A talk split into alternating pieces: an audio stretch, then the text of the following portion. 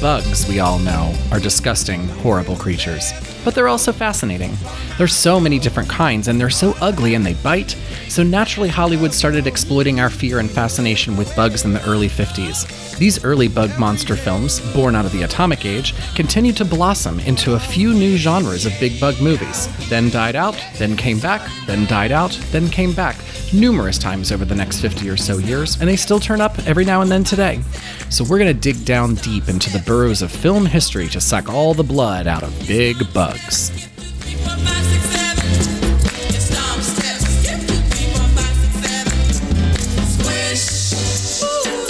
Kill that road.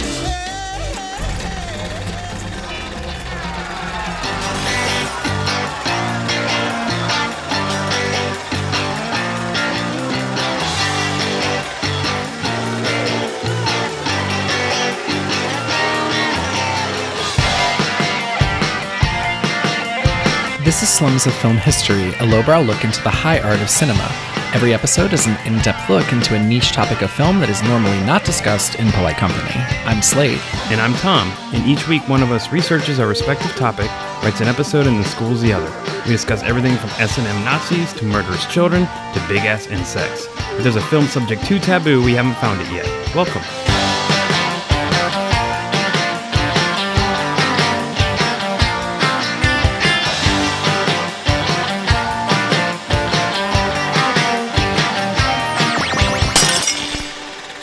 Hi, Tom. Hey, Slate. How are you? Good, how are you doing? I'm good, thanks. I'm pumped for today's episode. Yeah, I mean, I am too. because Bugs are horrible. They are horrible. But let's talk a little bit more about some stuff from last season before we get started. I think you had a couple of corrections and comments and stuff from Yeah, I listeners. do. You want to tell me about them? We've been eliciting feedback, and we've got a lot. Yeah. So uh, we really appreciate when people take the time to drop us a line or give us an email or just comment on something. Sure. And we get corrections or things that we'd gotten wrong, and we get called out on it, which is what we asked. Yeah, we for get it all because- the time and we love it. Yeah, we love it too. So, and I have one from last season from Street Gangs. Mm-hmm. In Street Gangs, I mentioned you know the TV shows like The Wire, or whatever, and I mentioned The Shield. It's a Sean Ryan produced TV show about crooked cops, and I mentioned all the gangs and stuff there. These fictional gangs are in another show that was called Sons of Anarchy that was also Right, on yeah. the same channel. And I don't know how I got my research fucked up. I fucked it up, but I thought Sean Ryan was involved with that show too. Mm-hmm. Sean Ryan wasn't the showrunner on Sons of Anarchy. It was actually Kurt Sutter. Oh, from Scott. Yeah, he also mentioned a couple other movies that he said were good for street gangs. One was called Lords of Flatbush that actually starred Sylvester Stallone and Henry Winkler. You know, before Stallone was in Rambo, Sure, before yeah. Winkler was in uh, The Fonz. So that was an old movie I wasn't able to get for my research. Yeah, cool. And so again, thanks again, Scott. Thanks, Scott. Really appreciate it. And we got another email concerning the Street Gangs episode, and it was by longtime listener AJ,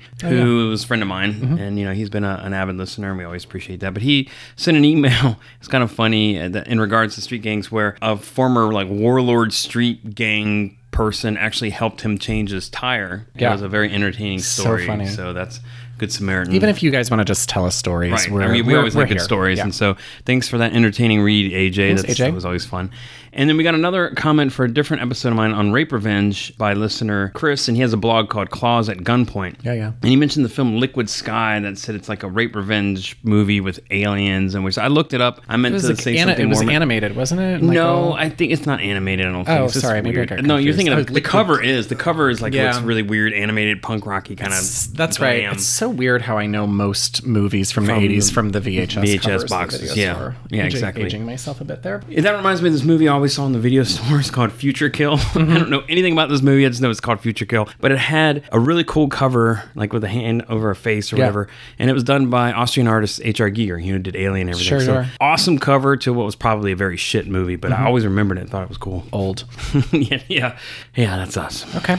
That everything? Yeah, that's everything I've got for this episode. So again, thanks for all the feedback, everybody. Thanks, everyone. Keep it coming. Stories, feedback, corrections. All right, you ready to talk about big bugs? Fuck yes, I'm ready to talk about big bugs. You eight-legged freaks! So, I want to start by talking about bugs in general, all of which are horrible. I had to look this up on kid sites because entomology, which is the study of insects, is really complicated and has a lot of Latin words. I kept being like, I know, I would read like four words and be like, I don't know what any of that means. I could, I just didn't understand. So, most of this came from National Geographic Kids because that's the only way I can understand things. All right. Well, here's the thing. I think that you should have to muddle through and try to pronounce them. I, damn it. And through parasites, I was fucking things up up, but I boldly went forward and tried to say him anyway. You made a decision to do it that way. That's your thing. It has nothing to do with me. Shit. All right. So, according to National Geographic Kids, insects are small animals with six legs and a hard outer shell called an exoskeleton. So, most insects have wings and antennae. Spiders are air breathing arthropods that have eight legs. So, they aren't insects, but they can be butterflies, scorpions, centipedes, locusts, and even underwater crabs. And a bug is something else. It has a small tube that sucks juices from plants, like a beetle, for example. Bugs can be insects, but not all insects are bugs. But for today's purposes, I'm just calling a big bug anything that is on land that grows or is born a much larger than average size bug and torments people. Yeah, that's good. Yeah. It's kind of the land version of my episode on underwater slaughter. that's fine. Yeah. The first big bug movie ever was Them from 1954. Yep. That's a good one. Uh, it's Them! Exclamation point. right. Don't forget that. Them is about a pack of huge nuclear killer ants, and on paper reads like a pretty mediocre monster movie from the beginning of the atomic age, but it actually ended up being considered one of the best movies of the 50s, due mainly to working around most of its technical difficulties, Right. namely the actual huge ant robots that they made for the film. Mm-hmm. Up until now, most monster movies were people in costumes or small monsters projected to look like big monsters on green screens. Right. A few examples The Thing from Another World from 1951 was a man in an alien costume. Mm-hmm. The Beast from 20,000 Fathoms was a normal sized lizard projected to look like a giant lizard. Right. Or Creature from the Black Lagoon from 1954, which was a man in a lizard costumes. So you get the point. People in costumes was, Yeah, yeah, was yeah. Mm-hmm. kind of what a monster was back then.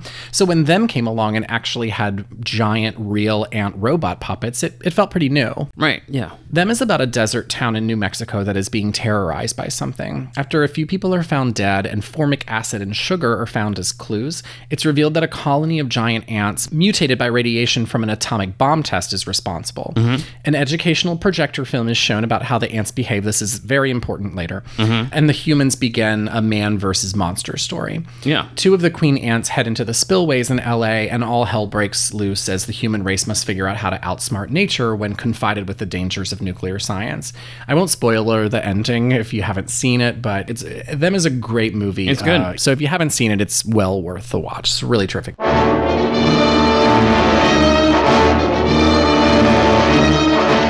Nature, mad, rampant, wrought its most awesome creation. For born in that swirling inferno of radioactive dust were things so horrible, so terrifying, so hideous. There is no word to describe them. Here is a fear frenzied moment of suspense as mankind totters before a thing that multiplies faster than it can be killed. Here is a desperate plunge into the black depths of the earth, where human courage challenges the brute force, the slashing jaws, the poison fangs that guard the subterranean nest where the beast spawns its terrible progeny.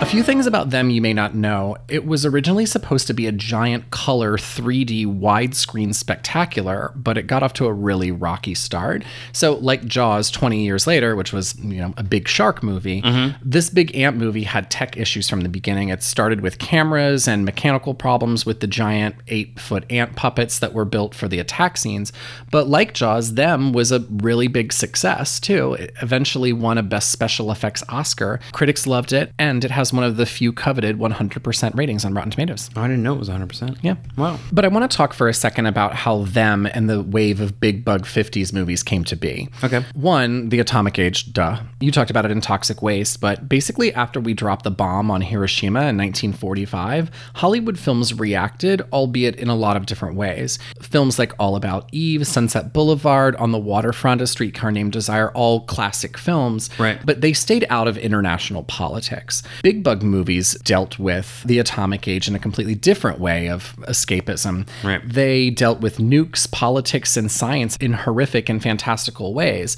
And that was starting with Godzilla. You talked about that a, Gojira! a little bit in season Yeah. two. So, if the first thing was the big bomb that made Big Bug movies, the second was an obsession in the 50s with big stuff Right. big cars, big homes, big bombs, but most importantly, big movies. Yeah. By the early to mid 50s, the movies were feeling the super smackdown from TV. TV was cheaper, more convenient. You didn't have to put on pants to go to watch TV. So the movies competed in every way possible on their own level, and that was big. Right. Big stars, big screens like CinemaScope, big drive in theaters you could watch from your car, and of course, big bugs. Stuff that a tiny 12 inch black and white screen couldn't compete with.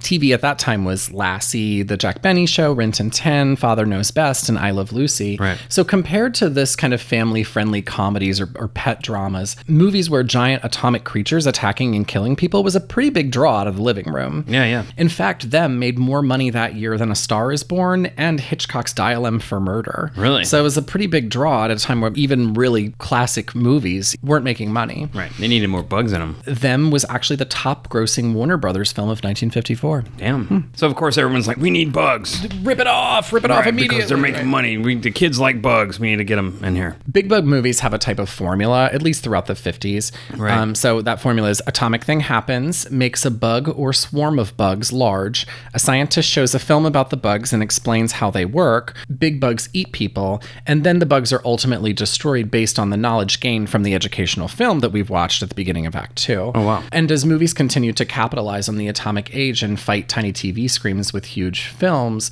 a swarm of big bug movies followed them in the mid to late 50s. Eh, you caught swarm. it? Yeah, swarm. Yeah, that's sorry, great. sorry, sorry.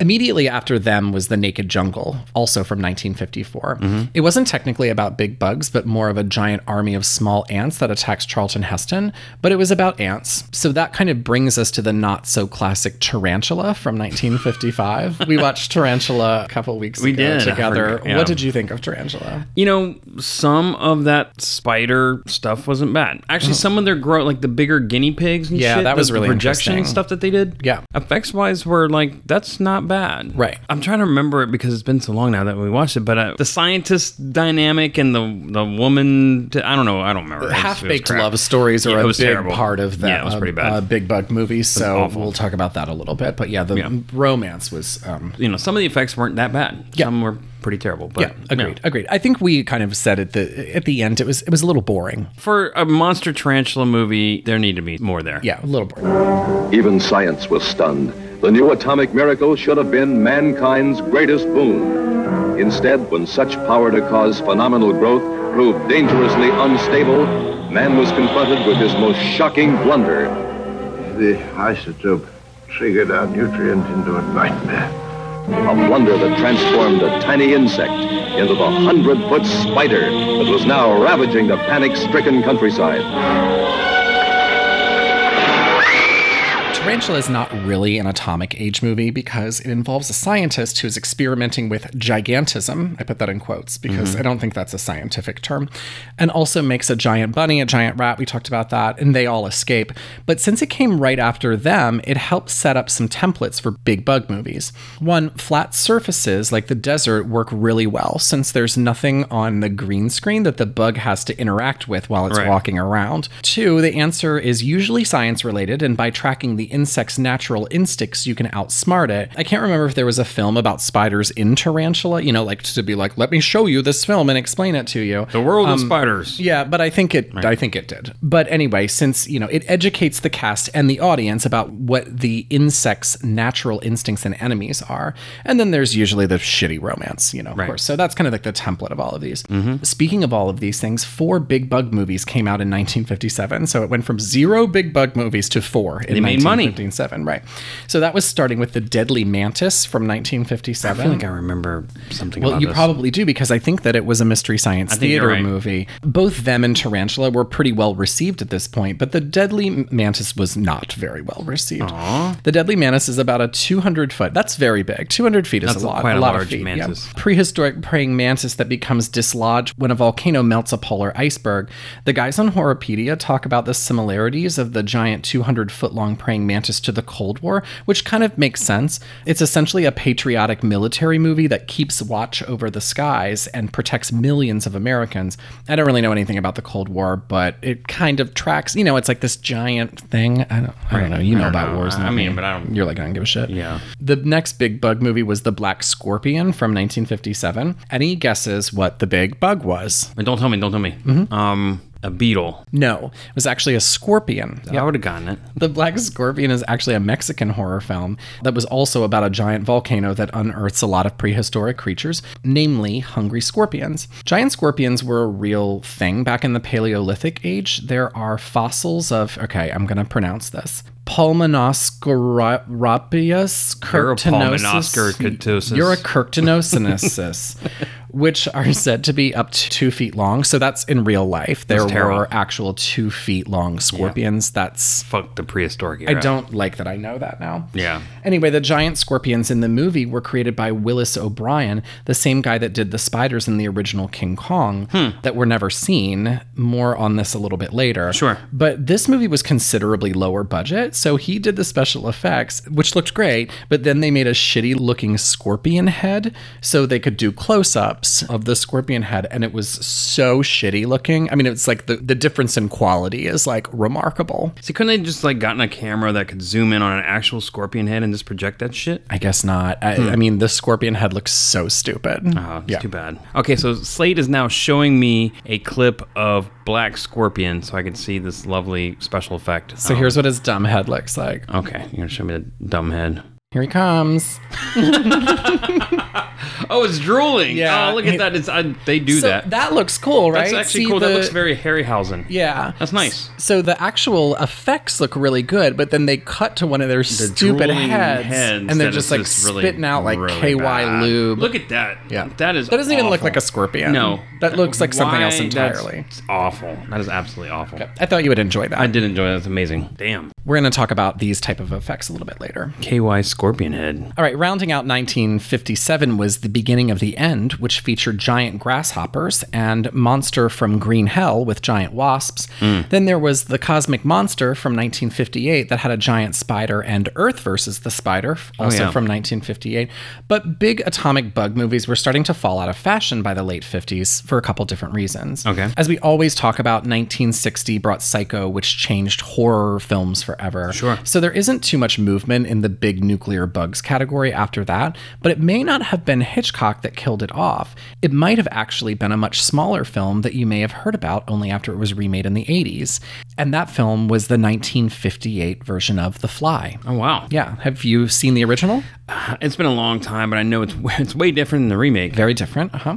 So, The Fly is one of my favorite old films because it manages to be weird, upsetting, and wonderful in completely different ways than the remake, which we're going to talk about later. I know. Okay. I know you want to talk about it right now. But No, no, no. We'll talk about it later. Okay, It's fine. okay, okay. But I am excited about talking Yeah. about it. But the long and short is a scientist is experimenting with a transporter machine. He tests it on his cat, which doesn't transport but can still be heard meowing somewhere, which is kind of like the poltergeist a little bit. Remember that whole Oh, yeah, thing? yeah, it's yeah. like, where is that coming from? Right. The other dimension or so- I don't know. Yeah. He then transports himself and gets his DNA crossed with a fly. So he has a giant fly head and arm, and the tiny fly has a tiny human head and tiny human arm. Do you remember yeah, this? yeah. So it wasn't just one creature. It was like it happened to the fly too. There were still two creatures. Right. When his wife finds out, she helps him put his head and arm in a compressor, which kills him and covers the fly evidence so the same mistake isn't made again. The tiny fly is ultimately found, but I won't ruin the bonkers, upsetting ending and what happens to it. But it's a classic scene when Yeah, they yeah. find the fly.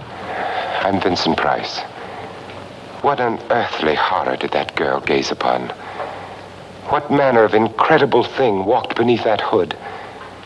It would be unfair at this time to show you any more of what went on in that laboratory where a man actually dared to play God. So fantastic, words can't begin to describe it. You must see it with your own eyes to believe it.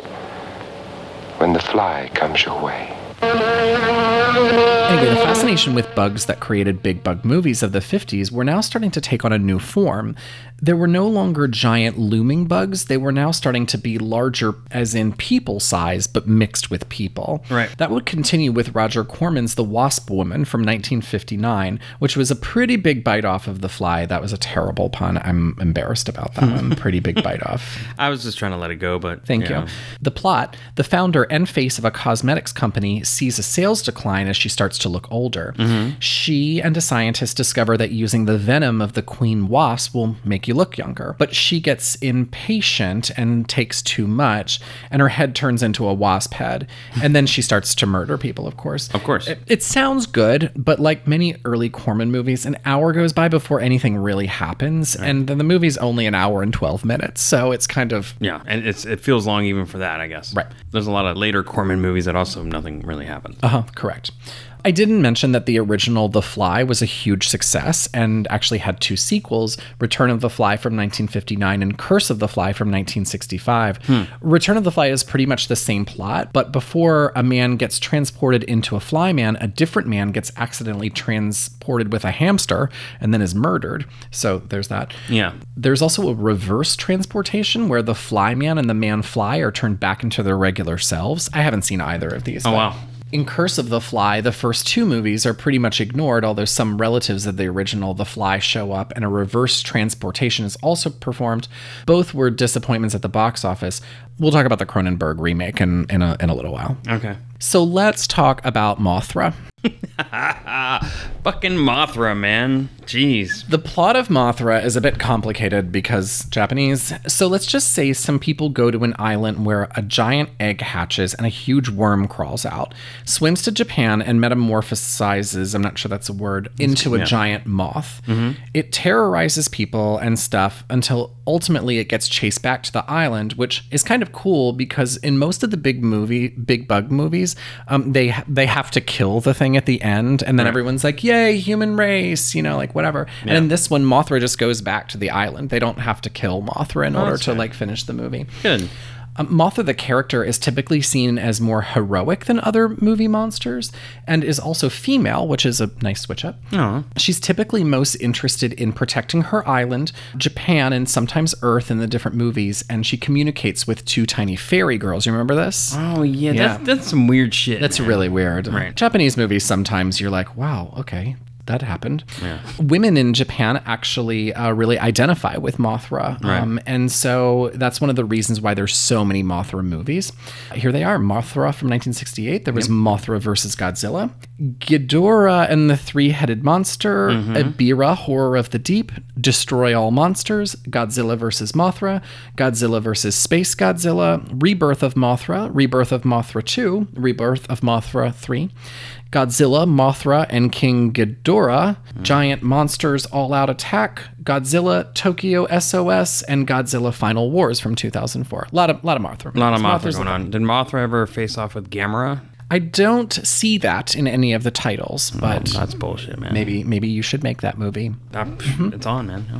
I have a lot to get to, so I'm going to skip to the 70s, which, unlike the 60s, had an uptick in big bug movies. Yeah. The first, The Giant Spider Invasion from 1975, was a super low budget B movie about a meteorite that drops spiders of all different sizes onto a small Wisconsin town.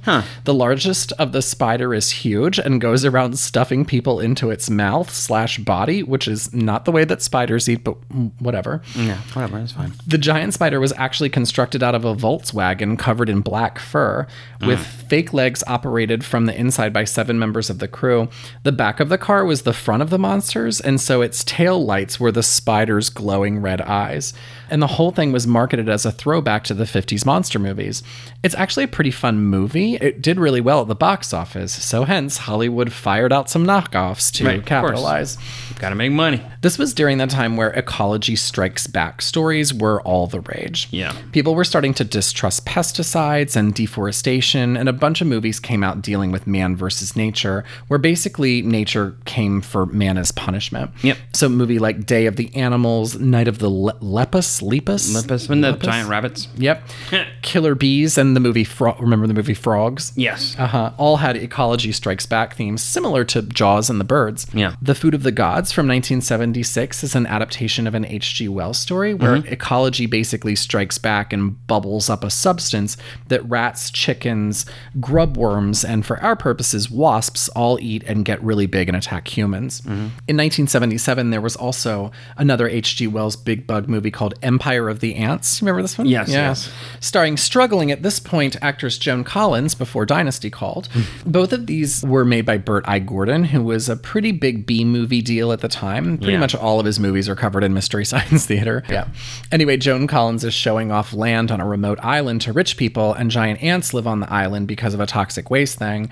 There's kind of a twist at the end because all of the townspeople are actually being controlled by the ants. S- It's something about their pheromones. So again, it's ants punishing people for creating toxic waste in the first place. Did you talk about this in Toxic Actually, Waste? no. You know what? I, I missed this one. Yeah. there were so many movies, but yeah, I've forgotten all about Empire. What the story behind Empire of the Ants? I remember the movie, but I forgot that it was a, a big toxic waste type of thing. Yeah. But again, that's that era. Yeah. You know, it wasn't atomic age anymore. It was like chemicals and Right. toxic waste. Yeah. Uh-huh. Yep. We've talked about Bug from 1977 uh, a few times since it was the last film of William Castle, so I'll move on. But it's basically about giant cockroaches that spit fire. Hmm. um, there was also it has one of my favorite things too, which is there's fire, and the person that catches on fire instead of stop dropping and rolling or doing anything remotely, they just run around and catch everything else on fire. Right. You know, Yeah, I- they, that's- they yeah, panic. Yeah. I love that. Stop, drop, and roll. That's my why they favorite teach you thing. that. Yep. There was also giant cockroaches in Damnation Alley from 1977. Yes. Yeah, post-apocalyptic kind of pre-Mad Max desert movie, which also had giant scorpions. You Yep. remember It this had one? George Papard and J. Michael Vincent.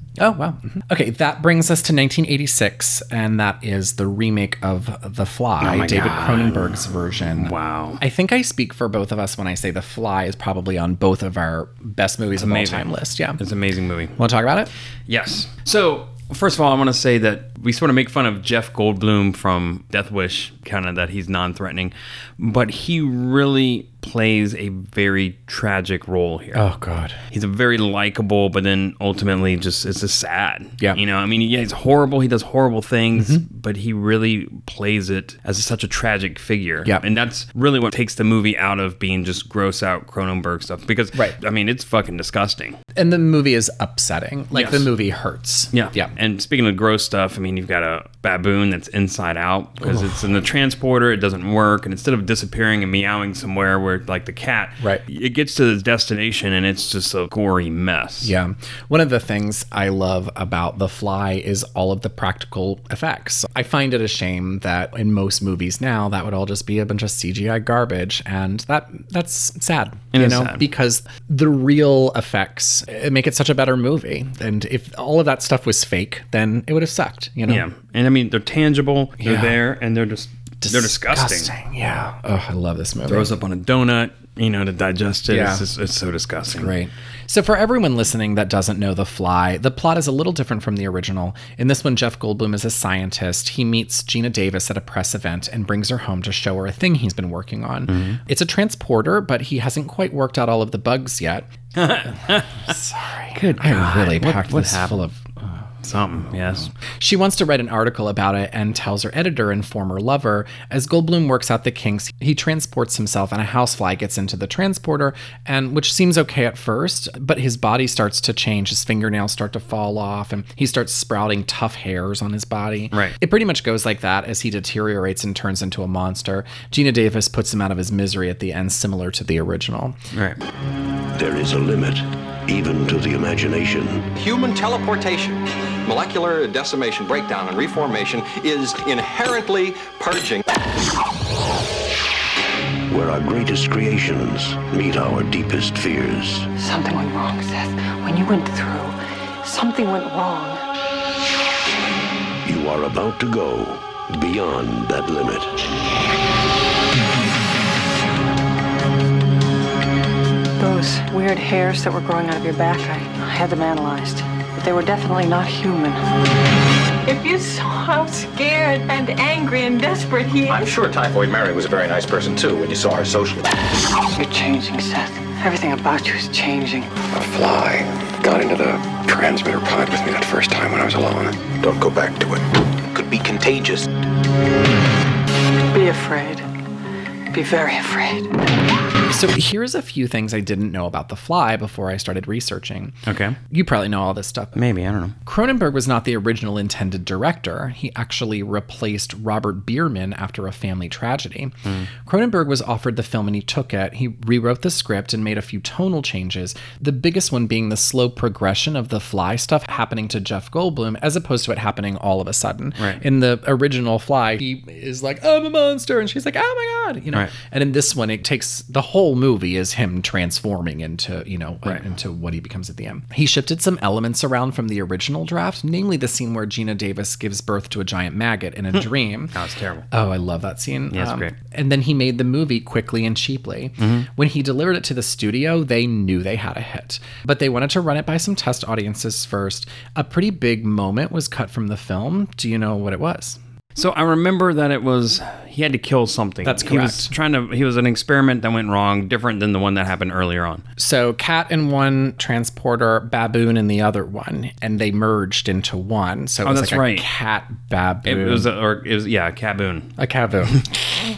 Yeah, because it was his test run because he wanted to merge with what's her name. So it was like he was testing that out, and he came up with a Caboon, Right. Which didn't go very well. no, it was disgusting and weird and gross, and he ended up having to beat it to death. Uh, and so in the original, when once they showed it, audiences thought that it wasn't great for his character development. It made him, it made them feel less sorry for him, so Right. they cut that scene out. Anyway, the movie was a huge success. It's actually Yeah. Cronenberg's most successful movie ever. Wow, it's something. I mean, it really is. A, it's a great movie. Mm-hmm. Oh, God, but it it's- is unsettling. It is disgusting, but really just fucking tragic all the way around. Oh, I love it. I love Yeah. it so much. And it's a perfect film for Cronenberg. I mean, it, it fits his whole body horror thing that he did, you know, which was a, his major theme throughout the 70s and 80s of his, his early work. you Yeah. know? And it just fit him like a glove, or he made it fit like a glove, you know, and like, so it Sure. was, it's a perfect theme for him. not to geek out over this, but you know, one of the things that I love about it, you know, the movie is like 92 minutes. It's not a three hour giant Yeah. thing. And I love in the movie that it like opens up at this event and Jeff Goldblum is like to Gina Davis, like, Hey, I'm Jeff Goldblum. And she's like, Hi, I'm Gina Davis. And he's like, Do you want to come to my house and see this thing? It's just get right into it. You Right. know, There's I not a love wasted minute in this I movie. love how tightly cut the movie is. It's just like there's no there's no fat. They There's no trimmed fat. all the fat out of the movie. But it also takes its time with him. It manages to not waste anything, but Right. also it doesn't speed up his descent Right. into becoming this, you know, horrible insect uh, insect politician. Yeah. is what he, he was hoping he could be. Right, sure. A few more movies from the 80s. Blue Monkey from 1987 was kind of a giant praying mantis looking thing that takes over a hospital wing. Hmm. The Nest from 1988 is from Roger Corman's production company, and apparently roaches kill something and then can take the shape of it. So there's some pretty gross, but of course low budget human and animal roach hybrids. Nice. And let's not forget, Honey, I Shrunk the Kids had regular size bugs that, because Rick Moranis shrunk the kids, were seen as huge. Right. Anyways, they befriend an ant and call him. Do you remember this? Do you remember? Honey? I remember the I remember the movie, but I don't remember what they call the ant. the giant ant's name was Auntie Lazy. Lazy naming. That is peop- lazy. Like Auntie, come on, can't Auntie? that- I forgot. That. you know, that's one of my biggest pet peeves is when people name things the things that they are. I, Right. That really makes me mad for some reason. So Auntie actually dies. I I had forgotten this movie. I actually saw it in the theater when it came out. Um, I did too. but a scorpion kills him while he's trying to defend the shrunken kids. Mm-hmm. This apparently, for some people, was like the most devastating thing that they had ever seen. The people were very upset about Auntie dying. yeah, mm-hmm.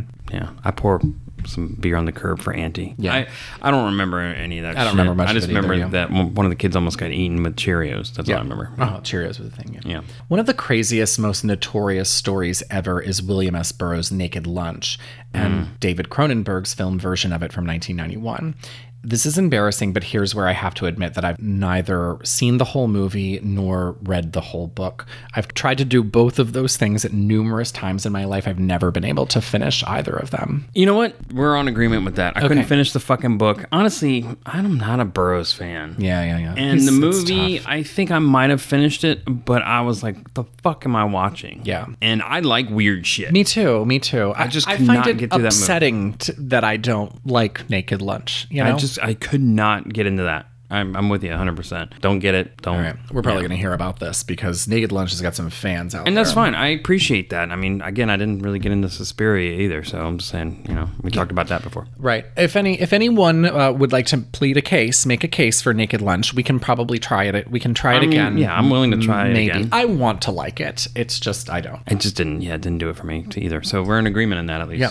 There was this movie Ticks from 1993. Do you remember Ticks? I used to watch it in high school. So I don't remember ticks. Yeah. but I like that. I like that. From what I remember, these kids go to camp. I think it's like either like like a Jesus camp or like a scared straight camp where they send like bad kids, you know, Southern to like Baptist camp, like something you like, used to go that, to? Yeah. Yeah. And it's next to a marijuana farm that uses steroids to pump the pot plants up. It's kind of like the plot from Leeches a little bit. It's like steroids, Steroids, you bugs. know, right? And all of these ticks get into it, and of course they get all huge and gross. I feel like it was a good movie though. Like I remember watching Ticks more than I don't once. remember anything from ticks, Yeah. but that's awesome. There was also Skeeter from 1993. I remember I remember Skeeter. Skeeter. Yep. Yep, mhm. Skeeter. Mm-hmm. The Mosquito from 1995. There's a movie called Bugged in 1997. I kind of went back and forth about whether to talk about Starship Troopers or not, just because it really is an alien movie. They just look like giant bugs. So I'm gonna say that they're not big bugs. That they're aliens. That that genre of movie is an alien movie, not a big bug movie. That's fair. And I will say they do call them bugs in Uh-huh. the movie. Fight the bugs or whatever. Yeah. But yeah, they're that's fine. They're aliens. But I, do like that movie. And have you it's gross. seen Mm-hmm. Have you seen it recently?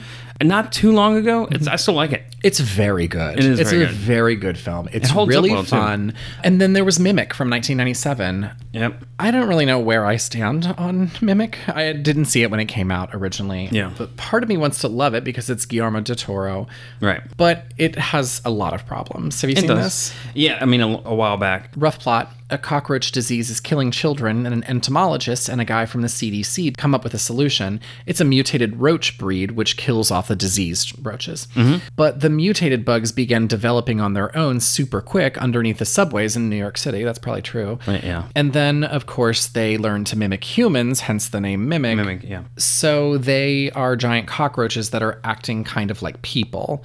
Guillermo del Toro actually hated the version the studios put out in 97, but he finally got his own version out a few years ago, and that's the version now that's considered the version. so, Right, yeah, like, yeah. I watched it on Amazon. Every time I found it, it was always like the director's cut. So I, he must have somehow erased the original cut and got his director's cut to be Yeah. now the version that you watch. Are you a fan? Yeah, you know, I don't mind the premise. As an early film of his, yeah, it's got problems. I don't know. I like the concept, and the I bugs love are the okay. concept. And I like that they, when they had their shell on them, it actually looked kind of like a human face in a trench coat. Yep, I like so that. I like that whole idea that they had evolved to mimic humans, but they just their basic shape was human esque, and so when they moved around at night, they looked like people. Yeah, I feel like I thought that part was fine. I'm, Mhm. I'm okay with it. I, I just didn't like all of the superfluous stuff. You know, there's a m- romance, there's a Yeah. baby subplot, there's all of these other like subplots that like went into it. It was like, just make a simple movie about bugs that mimic human. You know what I Yeah. mean? Like, you don't need all this extra Hollywood crap. Yeah, you know, cut cut it down. Learn the lesson from the Fly remake and Exactly. get it get it shorter. Yeah, trim the fat. Fun fact: I was gonna bring this movie up in Kid Killing because I think the roaches actually kill some kids. two kids. Two yeah, kids. the kids that end up finding it and bringing it to the woman. Yeah, Right, yeah, yeah, something yeah. I know. You're kind of like, oh, they killed the kids. Yeah, but I didn't talk about it. anyway. Eight Legged Freaks Mhm. was kind of the last big attempt Hollywood made at making a throwback big bug movie, and it didn't really go over very well. Eight Legged Freaks is a horror comedy about a quiet little desert town where some toxic waste gets spilled, and then a spider collector feeds toxic waste crickets and other shit to all of his exotic spiders.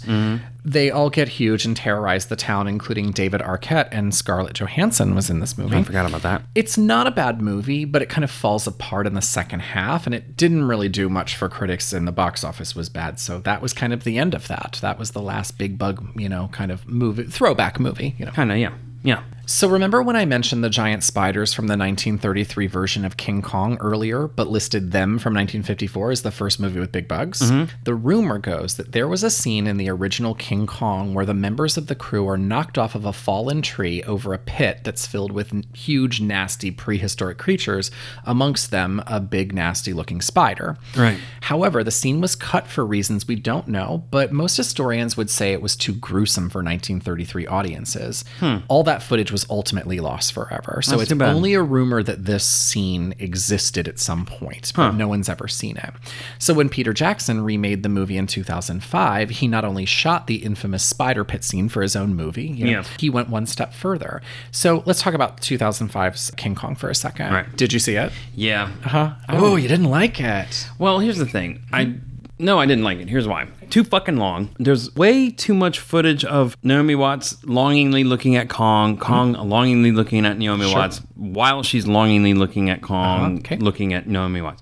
I did like the bug scene. Uh-huh. I did like Kong beating up the dinosaurs, and I Mhm. mean, I liked enough of the movie, but that shit needed to be trimmed out. Got it. I, I actually really love the movie. Okay. And I love the the original. I think it's really one of the finest films No, it's ever for- made. yeah, it's great. And technically, it's a masterpiece. So it's like, and again, you know me, I've got a boner for the original. of- I've got a I agree. Uh, yeah, I- boner for I'm te- not gonna technical argue with effects the that original. aren't fake. You know. So, yeah, yeah, yeah. Uh, but I actually really enjoy. I don't think it's the best movie ever made, the remake, but I enjoyed watching it. I've seen it a few times. I Right. thought it was a pleasant watch. So. Peter Jackson first saw King Kong on TV and was fascinated by it as a kid. And Mhm. after he made The Frighteners, Universal asked him if he wanted to remake it. He kind of wasn't really thrilled, but then he realized that if he didn't, somebody else was going to, Right. and he wanted it, you know, done right. Years of bad scripts, cancellations, and Lord of the Rings movies later, Peter Jackson actually ended up making the film with the main objective of keeping it as close to the original as possible.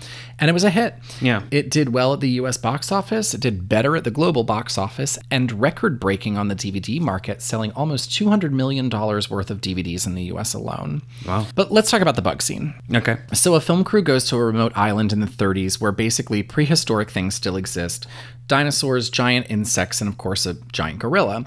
King Kong chases them and they fall into a pit where basically every disgusting creature you can think of, mostly things that resemble crickets, larvae, and beetles, come out and Right, attack right, right. them. Two worms and shit. Yeah, Whatever, oh, those things were really gross. Um, Yeah, they were. they were like penis, uncircumcised penis monsters. They were kind of. penis monsters, Mhm.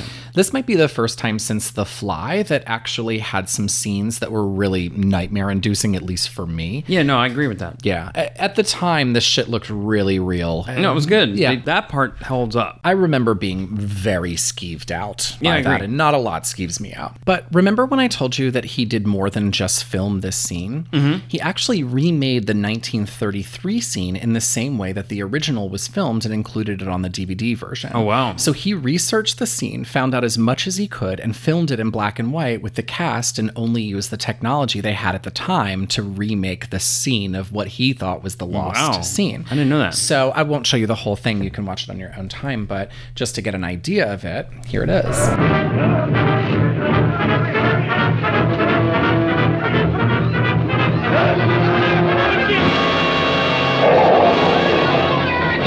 Wow. Isn't that cool? That's really cool. I was- yeah. that's Put that on kind the of- site. Yeah, I'm gonna put it on the site. Yeah, so it's just a really interesting thing. I love. Did a good job with it. I mean, Yeah. it- it mimicked that time really well. Yeah, and it it looks great, but in a way that's he was true to it. You know, Yeah. he clearly loved the film King Kong. Clearly. you know.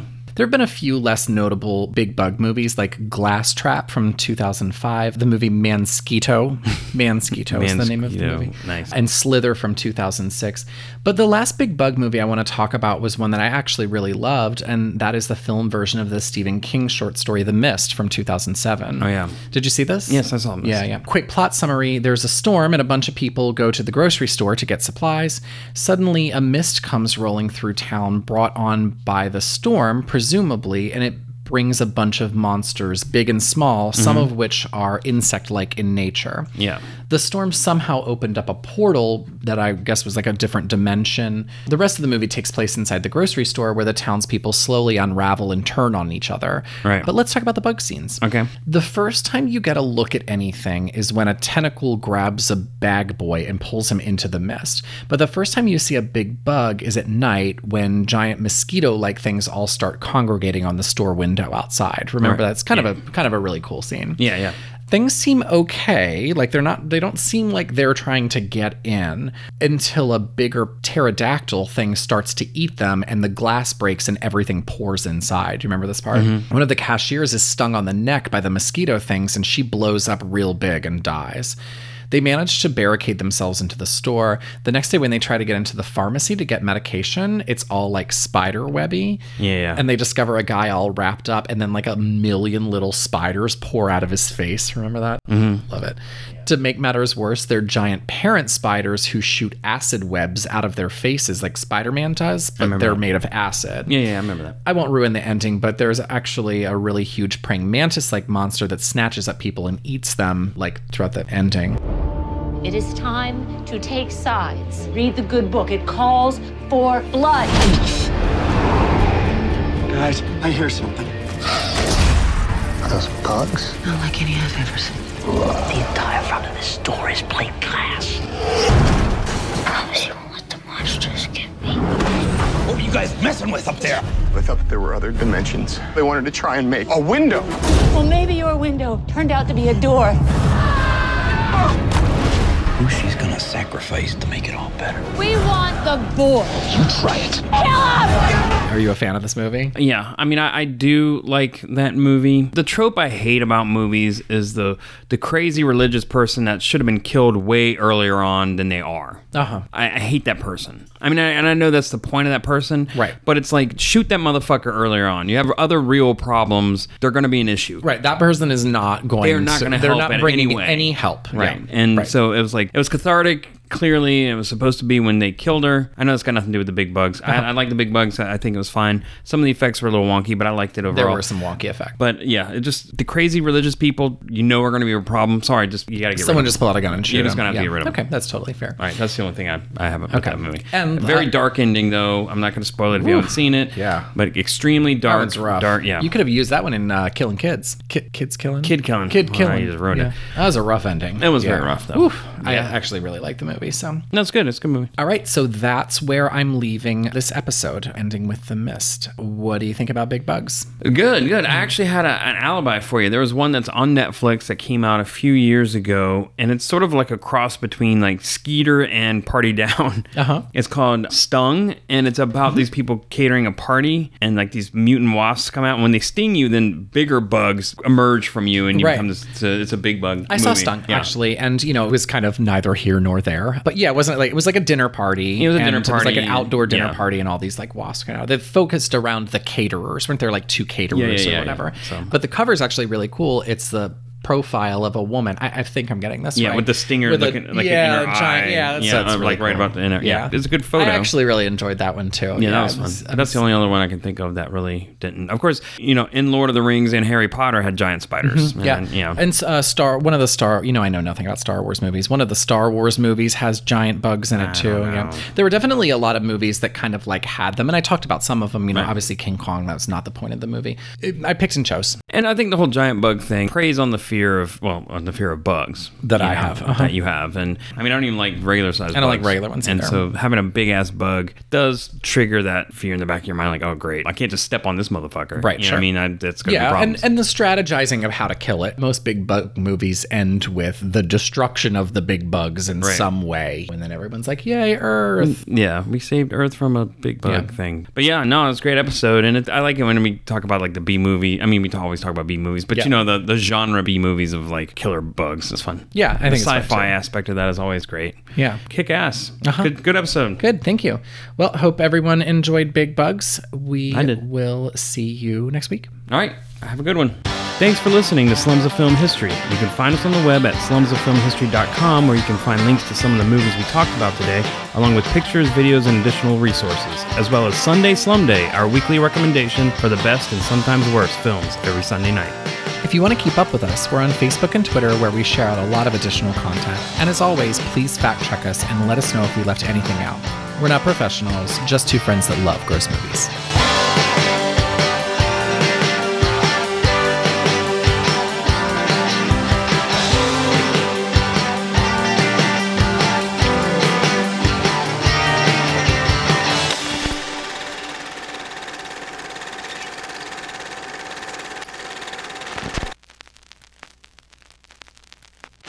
And she communicates with two tiny fairy girls. You remember this? Oh, yeah, that's some weird shit. That's really weird. Japanese people. Yeah. I can't say that.